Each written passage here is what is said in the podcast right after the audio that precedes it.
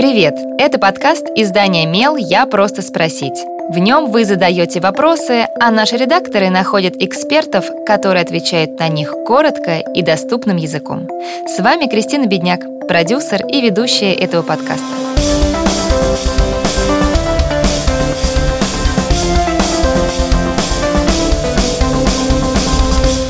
Мировоззрение детей и родителей может не совпадать.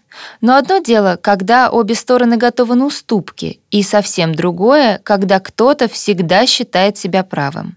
Как показать ребенку, что иногда он тоже ошибается, и не спровоцировать при этом конфликт? Разбираемся вместе с кандидатом психологических наук Михаилом Кондратьевым. Я не знаю, поддерживать ли своего девятилетнего сына в те моменты, когда я вижу, что он не прав. Он прет против коллектива, все ему плохие, все ему говорят не так, как он хочет. Начинаю говорить напутствие, становлюсь предателем, поскольку фактически принимаю сторону его врагов. Понимаю, что жизнь его будет от такого поведения еще труднее. То гол не так забили ему, то подачу не туда дали, то девочка рядом полная сидит, и ему тесно. Даже если он роняет канцелярию, то это продавщица плохая. Что делать? Показать ребенку, что он не прав, можно только тогда, когда он сам готов это принять. Обычно это происходит после того, как улягутся первые самые сильные эмоции.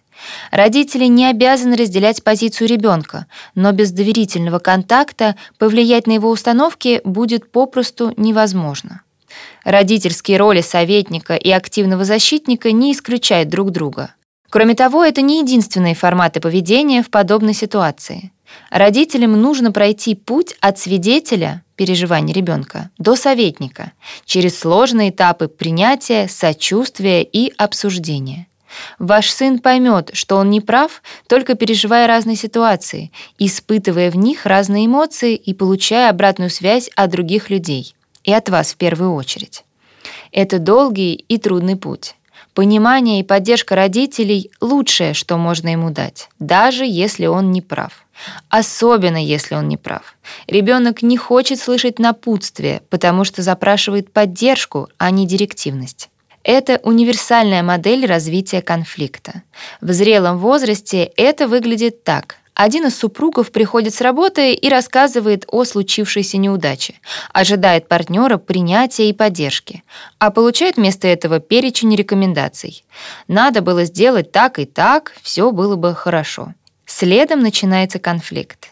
Это естественное поведение с точки зрения того, как устроен анализ ситуации.